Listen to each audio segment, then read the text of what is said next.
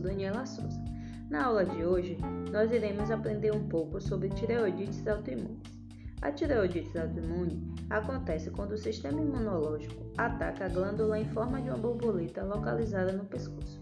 Inicialmente, a inflamação da tireoide provoca uma ruptura que resulta no excesso de hormônios da tireoide, hipertireoidismo.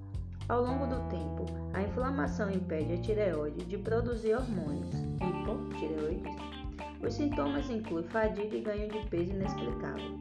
O diagnóstico é baseado nos resultados do exame físico e de exames de sangue. O tratamento é feito por meio do uso de hormônios.